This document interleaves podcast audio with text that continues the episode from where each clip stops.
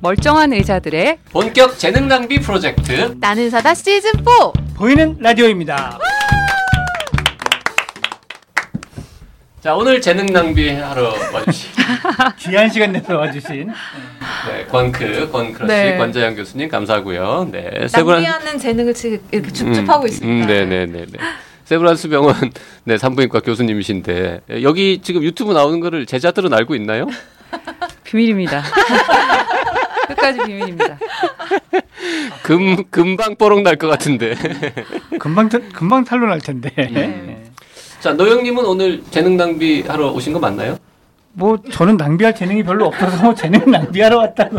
그냥 시간 낭비하러 오신. 네, 시간은 좀 보내러 왔습니다. 예, 예. 별로 할 일은 없는데 우리 오랜만에 또 청취자 댓글 소개하죠. 질문해놓고 답을 듣지 않습니다. 점핑95님 노규식 쌤 여성 동화에 나오셨네요라고 하면서 사진 올려주셨습니다. 야, 여성 동화가 지면 낭비를 한 거죠. 생각하는 힘 길러줘야 성공하는 아이로 자라요. 예, 영재들의 멘토 노규식 원장. 예. 자, 다음 댓글 가볼까요? 네. 네. 싱리나님 조용히 청취하고 있는 애청자입니다. 유튜브 잘 이용하진 않지만 구독자 수에 조금이라도 보탬이 되고자 제 아이디하고 동생 아이디로 구독 눌렀어요. 아, 정말 감사하신 분이죠. 이런 감사하네요. 분들이. 예. 구독만 누르지 말고요. 틀어놓고 주무세요. 모두 재생을 누르셔야 됩니다. 아, 그냥 틀어놓으면 안 되고 모두, 네, 모두 재생을 해요. 모두 클립이 다 재생이 되기 때문에요. 네네. 네. 자, 오늘의 주제는요. 공포의 임당검사. 이야. 사실 나 처음 들었어 임당검사. 임당검사 딱 그럼 들었을 때 뭐가 떠오르신 거예요? 나는 임당수에 몸 던지는 심청이. 왜 나랑 눈을 맞추는 건데? 임당수야? 아, 물론 그건 임당수지만 그렇다고 임당수 이렇게 떠올랐네. 아, 진짜. 나도 똑같은 게 떠올랐어요. 아, 진짜요?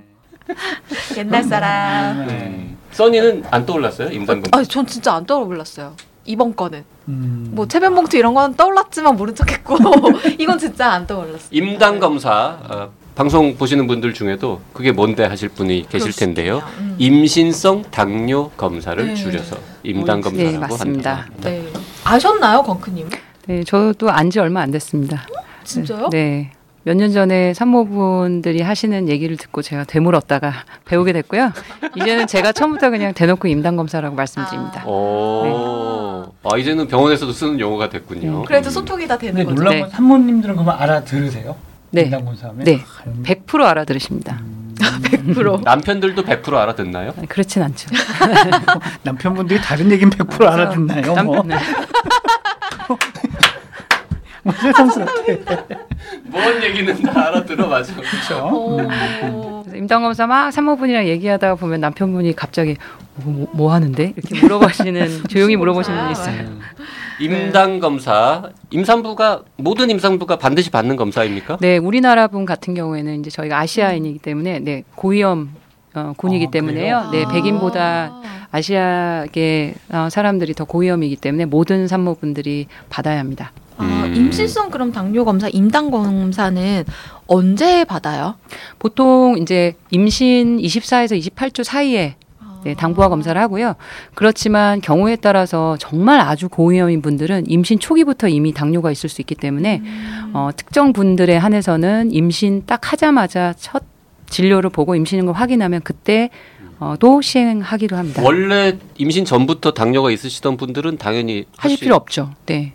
이미 당뇨가 있기 때문에 있다는 걸 아니까 네, 부하 검사를 하실 필요가 없습니다. 네. 근데 왜 임신을 했는데 당뇨병의 위험이 올라가는 거예요? 나도 그거 물어보고 싶어. 그렇죠. 수업 시간에 배웠을 텐데 너무 오래돼서. 그때도 노영님이 다니실 때도 있었죠? 이거 교과서에. 그럼요. 그렇게 꼭 두 번 죽이고 갈 것밖에 없지 않아? 제가 알기는 뭐 배웠던 기억은 납니다. 네. 이렇게 빠져나가시는 기억은 못합니다. 물론. 네. 임신성 당뇨는 이제 임신에서 생기는 당뇨죠. 임신 중독증이 임신에서 생기는 임신 중독증인 것처럼 이것도 임신에서 생기는 당뇨입니다. 그래서 임신 중에 당뇨인 걸 처음 진단받으면 임신성 당뇨라는 진단명이 붙는데요. 생기는 기전을 생각해보면 사실 원래 당뇨라는 거는 원래 몸에서 뭐 인슐린이 잘 분비돼서 뭘 먹고 난 다음에 혈당이 올라가면 그거를 탁탁탁 사용하거나 저장해서 혈중의 당뇨를 적정한 범위 안으로 관리해 주잖아요. 네. 그런데 이제 임신을 하게 되면 임신 또 태반의 얘기로 돌아가겠습니다. 네. 태반에서 분비되는 호르몬들이 어마어마하게 많습니다. 그래서 락토젠이라는 것도 있고 스테로이드들도 있고요. 코티솔 같은 것도 있고 그러니까 당에 영향을 미칠 수 있는요. 그다음에 에스트로겐, 프로게스테론도 엄청나게 많은 양이 태반에서 분비가 되거든요. 그런데 그 호르몬들이 인슐린의 업무를 방해합니다. 그래서 원래 인슐린은 이제 당이 있으면 그 당을 같이 싸잡아서 세포들이 사용하도록 만들어주고 그다음에 간에서 당을 저장하도록 만들어주는데 이 방해공작 세력들이 태반에서 분비가 되면서 혈당 조절을 어렵게 만드는 거예요. 네, 그러니까 인슐린 저항성이 생기는 거죠.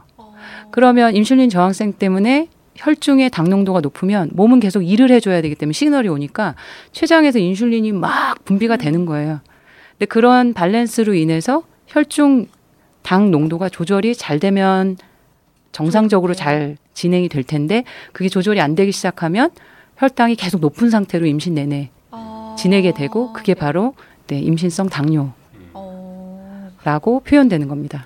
네. 그 아까 당 부화 검사를 24에서 28주에 한다라고 했는데 보통 이제 당뇨병 그냥 일반적인 당뇨병 진단은 피 뽑아서 혈당 검사를 하잖아요. 시작은. 근데 이거는 그렇게 하지 않고 당 부화 검사라는 건 뭔가 설탕을 준 다음에 측정하는 것 같은데 왜 그렇게 하는 겁니까? 이건? 그러니까 이제 태반에서 나오는 그런 방해공작 세력들에 의해서 이제 가만히 있는 상태에서 몸에서 얼마나 당을 분해할 수 있는 당을 잘 소화할 수 있는 능력이 있는지를 보는 거기 때문에 물론 금식한 상태로 뽑아서 200 이상이 나오면 그것도 당뇨이지만 그런 당을 주고 부화를 시킨 다음 혈중에 있는 당을 잘 소화시켰는지를 확인하기 때문에 그렇게 검사를 하고 있습니다. 임신성 당뇨는 그 공복 시에는 혈당이 정상치까지 내려갑니까? 네. 공복 시에도 높은 분들이 계시긴 하지만 대부분은 공복 시에는 정상입니다. 그래서 그게 다른 점이군요. 보통 당뇨는 공복 시에도 일정 수준 이상으로 유지가 되는데 이분들은 공복 시에는 그냥 정상인 경우도 많다. 네. 그러니까는 그냥 그때 검사해갖고는 답이 안 나오네. 그러면 놓치는 사람들이 생기겠죠. 그러니까 당 부하 검사, 당을 준 다음에 시간, 당 정해져 있겠죠? 얼마나 무슨 당을 주고 몇 시간 있다가 잰다 이런 거? 네, 일반적으로 우리나라에서는 일반적으로 한 50g의 당을 마시고 그다음에 1시간 뒤에 체열을 합니다. 그런데 이제 병원에 따라 또 다른 방법이 선호되기도 하는데 그거는 75g의 그 당을 마시고 그리고 피검사를 1시간과 2시간째 하는 병원도 있습니다. 그래서 이게 검사 방법이 여러 조합이 있기 때문에 그런데 저희 병원 같은 경우에는 50g 검사를 하고 있습니다. 50g 당을 마실 때 어떻게 주는 거예요? 설탕물 뭐? 일단은 만들어져서 팔고 있고요. 네, 만들어져 있는 그 당 물이 있습니다. 음료수 같은 거예요? 네, 약간 오렌지 맛이 나는 것도 있고 뭐 딸기 맛이 나는 것도 있고 그런데 진짜요? 네, 오렌지 맛이 보통 일반적이고요. 그래요? 진짜 있구나. 근데 반응은 별로 안 좋더라고요. 제가 서치를 해봤더니 맛이 없어? 그 뭐라고 해야 되지? 탄산 음료에서 탄산 빠지고 뭔가 이렇게 밍밍한 맛? 시라고 하더라고요. 그리고 재영도 약간 콧물 같다고. 검사를 위해서 만든 것까지 맛이 있어야 돼. 이왕이면 맛있으면. 권크러시님 먹어봤을 거 아니에요. 네, 맛이 근데 되게 역합니다. 역해요 좀. 끈끈하고 시원하게 만들어서 드시게 하려 노력은 하지만 그냥. 그 냉장 재영 자체. 냉장 그저 보관했다가 드리는 서비스는 하는군요. 네, 그래도. 그런 경우도 있지만 어쨌든 그걸 마시고 토하시는 분들도 많아요. 역해가지고. 그렇다고 하더라고요. 그래서. 되게 싫어하는 분들이 많아요. 이런 질문이 이게 권크님이 답변할 수 있는지 모르겠습니다만 아니 원래 당이라는 건 달달한 거 아닙니까? 당 50g을 주는데 왜 그렇게 맛없는? 제가 나중에 50g 한 병을 보내드리겠습니다. 드시고 난 다음에 댓글 올려주시면 될 것 같습니다. 체험기를 하나 찍자니 왜 맛이 없냐니까 지금 이상한 걸 근데 제가 검사에 대해서 말씀드릴 게 하나 있어서 이제 항상 검사할 때 어떤 검사는 준비를 잘 하고 과정을 잘 이해해야 검사에 효과가 있는 거잖아요. 산모분들이 얘기하실 때 당 검사하려고 굶고 왔어요. 이렇게 얘기하시는데요. 사실 50g 당 선별 검사는 굶을 필요가 있는 검사가 아닙니다. 그래서 굶을 필요가 없고요. 식사를 언제 했는지에 전혀 영향받지 않고 그냥 할 수 있는 검사입니다. 아. 네, 그다음에 단물을 드시고 나면 1시간 뒤에 체열한다고 말씀드렸잖아요. 네. 근데 그 1시간 동안 나가서 달리기를 하시면 안 되죠. 아. 네, 왜냐하면은 기본적으로 어떻게 당을 잘 네. 해결하느냐를 보는 거기 때문에 보통 앉아서 책 읽고 하시라고 말씀드리고, 그 다음에 사이에 금식을 해야 된다고 보통 안내를 받기 때문에 정말 목말라도 참아가면서 앉아 계시는데 물 드시는 거 괜찮습니다. 아. 네, 그래서 물에는 칼로리가 없으니까. 네, 그래서 물은 당이 없기 때문에 근데 네. 물은 드셔도 관계 없습니다. 근데 이거 되게 중요한 것 같은 게요. 일부 이제 글을 보면 물도 마시면 안 된다라고 네, 적혀 맞습니다. 있는 경우가 있어요. 그래서 그 시간이 좀 고통스럽다라고 하시는 분들도 있고, 그래서 검사 받기 전에 물을 막 한 통씩 먹는다 이러시는 분들도 있거든요. 물은 드셔도 된다고 하고요. 공복 다 필요 없고 네. 아무 상관없다고 하니까. 네. 아니 근데 약간 이해가 안 가는 게 그 50g을 먹기 직전에 막 초콜릿 네. 막 한 상자 먹고 이러면은 약간 올라가지 않아요? 그렇게까지 하고 싶으세요? 일단 그렇게까지 해서 오시는 산모분은 예. 그렇게까지 이게 상황을 꼬셔야 되는지. 너 나한테 이렇게까지 하고 싶니? 뭐 이 얘기인 거죠. 예. 아, 정말 시원하다. 아. 그렇게 이상한 짓 하는 사람은 원래 없으니까 네. 적당히 드시고 오면 됩니다. 오히려 너무 굶고 오셔서 제가 그 부분을 좀 편하게 말씀드립니다. 네. 그러면 이제 임신부들이 그 임당검사 받으러 가기 한 1, 2주 전부터 식단 관리를 하시는 분들이 있으시더라고요. 그러니까 이 임당검사라는 걸 통과해야 한다라는 이런 것 때문에. 근데 이렇게 하는 게 도움이 되나요? 아니면 도움은 될 수 있어요. 예, 도움이 될 수 있을 것 같아요. 사실 말씀하신 대로 막 엄청난 초콜릿을 검사하기 전에 잔뜩 먹었으면 사실 50g을 먹은 게 아니지 않습니까? 그렇죠. 네, 그러니까 영양이 당연히 없다고 할 수는 없지만 뭐 2시간 전에 밥 먹었다고 해서 오늘 검사 못하고 하는 게 아니라는 말씀을 드리는 거고요. 그래서 식단 관리하고 검사하는 분들은 있죠. 네, 계신데요. 그렇게 계속 식단 관리를 하면 좀 좋겠지만 그때만 반짝 하시는 거는 사실 그 검사에 효과를 기대하기가 어렵기 때문에 사실 좋은 방법은 아닙니다. 우유 많이 먹는 애들 있잖아요. 왜요? 우유 먹으면 폐가 깨끗하게 되면서 우리 그 구름 과자 먹는 친구분들이 냉정해서 그때는 차 와서 엑스레이 찍고 막 우유 먹고 그랬어요. 근데 아무 소용 없는 거야. 아, 이거 정말 새롭다. 와. 옛날 사람. 임당 검사를 통과하는 게 중요한 게 아니라 혈당이 높은 상태로 유지되는 상황을 발견해가지고 만약에 그게 문제가 있으면 해결하는 게 중요한 거니까. 네. 차라리 그냥 평소 먹던 대로 그냥 하시는 게 낫겠네요. 네. 근데 이거는 50g은 어디까지나 선별 검사예요. 체에 한 번 살짝 걸러주는 거거든요. 확진 검사가 아닙니다. 또 있어요? 이 50g 검사를 해서 양성이 나왔다고 해서 임신성 당뇨가 아니고요. 토할 뻔한 걸 참고 먹어야지 끝이 아니라고? 네. 야, 그건 좀 충격적인데? 여기서 뭔가 양성. 그러면 뭔가 위험률이 있을 수 있다. 왜냐하면 사람이 긴장하거나 그래도 당이 확 올라가거든요. 그러니까 선별을 해내는 것뿐이 한번 떠주는 거예요. 네. 이 떠주는 분들이 이제 100g 검사로 올라갑니다. 2배로. 네. 재검이군요. 네. 그래서 그 100g 검사를 할 때는 원칙적으로 진단을 하는 검사이기 때문에 그렇게 너무 달게 막 탄수화물 엄청 볶음밥 드셔가면서 하셨던 스타일이면 약간 식단 조절을 며칠은 너무 달지 않거나 너무 고칼로리 드시지 말라고 말씀을 보통 드리고, 네. 그때만 모아서 막 회식을 막 했으면 사실 그거를 일단은 빨리 없애고, 그 다음에 금식을 최소 6시간. 금식을 한 상태에서 금식 상태에서 한번 뽑고요. 100g을 드시고 그 이후 1시간째, 2시간째, 3시간째 이렇게 해서 토탈 4번의 피검사를 기준에 맞춰서 봅니다. 그래서 4개 중에 2개가 커트라인을 넘기면 그때 임신성 당뇨가 진단이 되는 겁니다. 네. 커트라인은 4개가 다 숫자가 다르겠죠? 네. 그 커트라인은 어떻게 되는 건가요? 그 커트라인이 클래시피케이션이 되게 다양한데요. 이제 병원마다 조금씩 그 기준이 좀 달라서. 근데 숫자를 지금 못 외우는 건 아닙니까? 제가 보고 해도 되나요? 하셔도 됩니다. 95, 180, 155, 140이거든요. 저희 병원에 사용하는 기준입니다. 그게 제거된 거죠? 50g 그 선별의 커트라인 140이고요. 100g의 경우에는 지금 아까 말씀드린 숫자를 다시 외워서 혹시 제가 틀릴까봐. 네, 아까 말씀드린 185, 185. 그 여기서 정말 궁금한 거. 네. 전혀 중요하진 않지만 100g을 먹는 거는 50g 그걸 2개 먹는 거예요? 아니면 2배로 농축된 진한 거를 100g짜리가 있습니다. 그 2병을 드시기는 힘들기 때문에 하나의 양이 100g이 되게. 아. 예. 그거는 더 역하거나 더. 그것도 보내드리겠습니다. 체험기 저희가 찍도록 찍어요. 하겠습니다. 찍어서 오면 네. 저한테 왜 이러세요? 꼭 그렇게까지 하셔야겠어요. 네. 자, 그러면 재검을 했는데도 뭔가 높게 나와서 확진이 됐다. 그럼 네. 그때부터는 어떻게 합니까? 해요? 그때부터는 몸에 혈중의 당이 특정 범위 이내에 있을 수 있도록 식단 관리, 운동 이런 것들에서 조율을 해줘야 되거든요. 왜냐하면 예예 똑같습니다. 그래서 건강한 범위 안으로 맞춰줘야 되고요. 그걸 해야 되는 이유가 엄마의 혈당이 들쑥날쑥하는 네. 분들은 이제 그런 분들은 이제 나중에 뭐 제왕절개율이 올라간다든지 예, 그런 어떤 상과적인 합병증의 발생 빈도가 올라갈 수 있기 때문에 그런 부분이 하나 있지만 그것보다 더 중요한 건 엄마의 혈당이 왔다 갔다 하면 그 혈당이 그대로 아기한테 반영이 됩니다. 왜냐하면 글루코스 그 당은 그대로 태반을 통과해서 아기 혈중으로 들어가는 거기 때문에 아기의 혈중도 당이 올라갔다 내려갔다 하는 컨디션이거든요.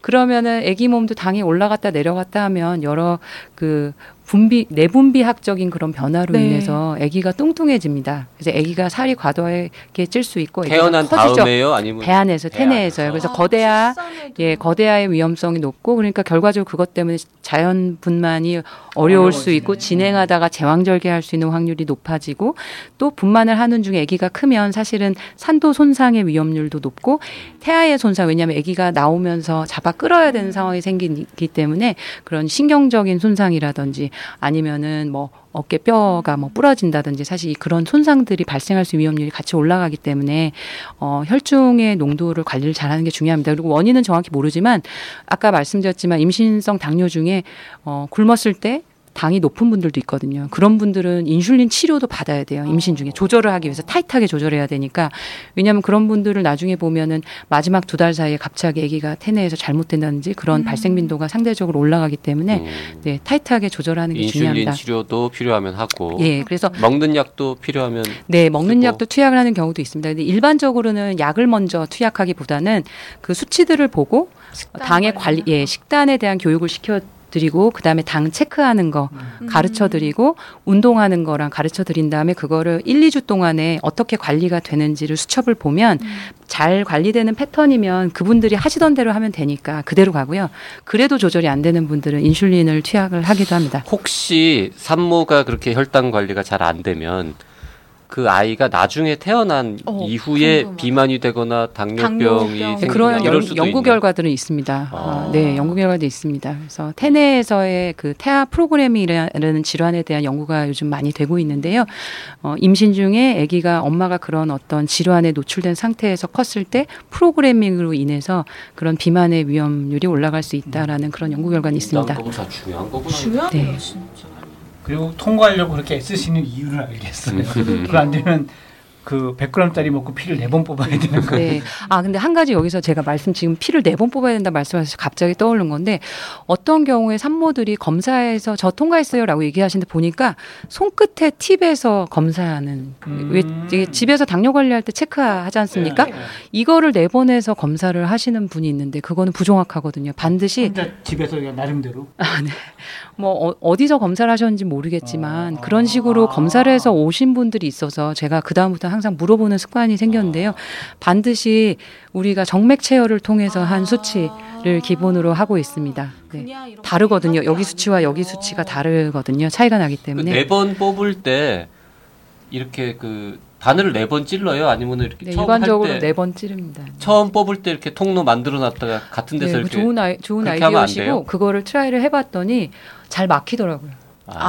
네, 그래서 4번 체열을 하고 있습니다. 보통 이제 이렇게 자주 약을 정맥으로 투여할 때는 통로를 만들어 놓잖아요. 근데 집어넣는 거는 쉬운데 오히려 혈액을 뽑는 거는 또 쉽지 않군요. 네. 그렇게 이제 혈당 문제가 있어서 산모가 네. 식단 관리를 철저하게 합니다. 네. 영양분이 부족해져서 네. 태아가 네. 배고플 수는 없을까요? 네. 산모분들이 다이어트 하신다고 이제 그 얘기를 딱 듣자마자 굶고 다이어트 하시는 분들이 있거든요. 근데 그게 정말 제일 나쁩니다. 왜냐하면 임신하신 분은 금식을 하시면 혈당이 저혈당에 확 빠지거든요. 그 저혈당이 몸에 사실 더 안 좋은 거거든요.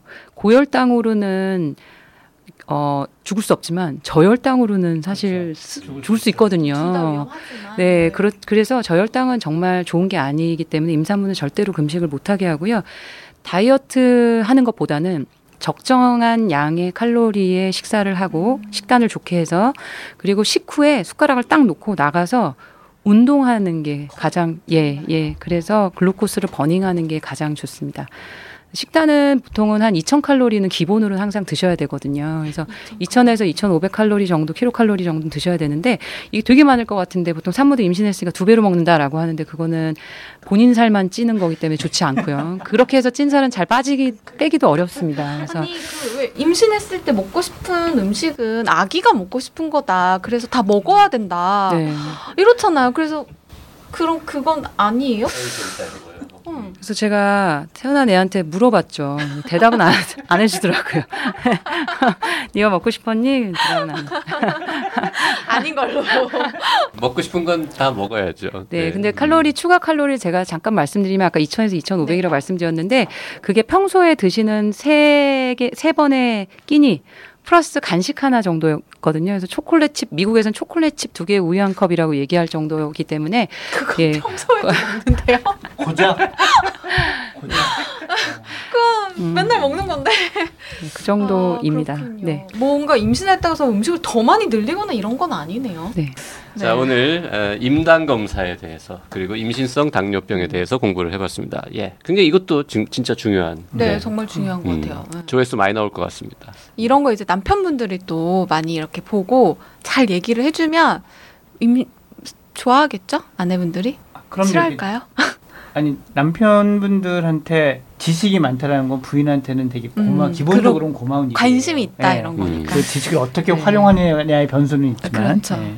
근데 한 가지는 이제 보통 당 수치를 적어 오시는데, 남편분이 너무 많이 하셔서 민감하시면 수치가 약간만 벗어나는 이벤트가 생겨도 막 다들 막 긴장하시고 당황하시거든요. 근데 사실 매일 똑같은 수치를 만들긴 어렵습니다. 그래서 산모분들한테 일주일에 한두 번 튀는 건 괜찮아요라고 얘기를 드리거든요. 그래서 네, 그거 너무 민감하게 반응하시지 않으셔도 괜찮을 것 같습니다. 집에서 재는 거는 그 손가락 끝 찌르는 그걸로, 네, 재시는 스틱으로, 거죠? 네, 잽니다. 보통 언제 재요, 그거는? 식전에 한 번, 식후 1시간째 또는 식후 2시간째 재거든요. 그래서 식전에 공복 때 잰 거는 보통 90 정도를 맞추면 좋겠습니다라고 말씀드리고요. 식후는 밥 숟갈을 뜨기 시작한 시간부터 입니다. 그 시간부터. 이게 병원마다 기준이 되게 달라요. 근데 먹는 시간이 굉장히 좀 다양해서 사실 그게 가능하냐라고 얘기는 하지만, 일반적으로는 숟가락을 뜨기 시작한 시간부터고요. 저희 병원에서는 보통 2시간째 검사를 합니다. 왜냐하면 1시간째 밥 먹는 시간이 좀 다양할 수 있어서. 그래서 2시간째는 120 미만. 을 만들도록 권고하고 있습니다. 보통 식후 2시간 혈당을 일반 당뇨병 환자들 재는데, 그 밥 숟가락 놓은 다음이 아니라 그것도 먹기 시작할 때부터 2시간. 그건 내분면 내과 선생님마다 조금씩 설명이 약간씩 다르시더라고요. 근데 이제 원칙은 밥 숟가락을 뜨고 나서부터의 시간이고요. 밥 숟가락을 뜨고 밥을 식사를 하시고 숟가락을 딱 놓자마자 밖에 나가셔서 움직이시고 나오셔서 2시간째 되는 날 스틱을 찍으시면 되겠습니다. 운동은 얼마나 해야 돼요? 운동은 보통은 30분 이상 땀이 살짝 맺히실 정도로 해야지, 슬렁슬렁 이렇게 다니시다 오는 것보단, 네, 그 정도는 해야 됩니다. 왜냐면 이게 스웩이 있으신데요, 이거. 아니, 근데 그 스틱 손가락 바늘로 찌르는 검사를 매일 할 필요는 없지 않습니까? 네, 그래서 그거는 초반에 사실은 어떤 생활 습관을 잡아줄 때까지는 하루에 2세트씩 하기도 하거든요. 처음에는 교육이 잘 안 됐기 때문에 칼로리 조율도 해야 되고 본인이 식탁에도 익숙해져야 되거든요. 그래서 내가 이걸 먹으니까 많이 튀는구나라는 걸 하다 보면 배우시는 거라서요. 운동을 이 정도 양 하니까 이 정도 먹었을 땐 떨어지는구나. 그게 어느 정도 생기고 나면 사실은 검사를 좀 건너뛰시고요. 그랬다 오늘 좀 먹은 것 같은데 오늘 좀 이상하다 그럴 때는 찍어서 또다시 본인을 좀 장악할 수 있게, 네, 좀 그렇게 하고 있습니다. 네. 친절한 명쾌한 설명 감사합니다. 네, 감사합니다. 오늘 디테일이 정말 좋았던 방송이라고 생각합니다. 오늘 여기까지 하겠습니다. 질문 있으신 분들은요. 네, 나는 사다 카카오톡, 페이스북, 팟빵, 네이버 포스트, 라디오골뱅이 docco.kr로 질문 보내주시고요. 나는 사다 유튜브 채널 구독 꾹 눌러주시고요. 여러분의 좋아요와 댓글은 정말 많은 힘이 됩니다. 네, 오늘 방송 유익하다고 생각하시는 분은요. 단톡방과 활동 중인 카페에 탈퇴당하는 그날까지 많이 공유해 주시기 바랍니다. 여러분 안녕.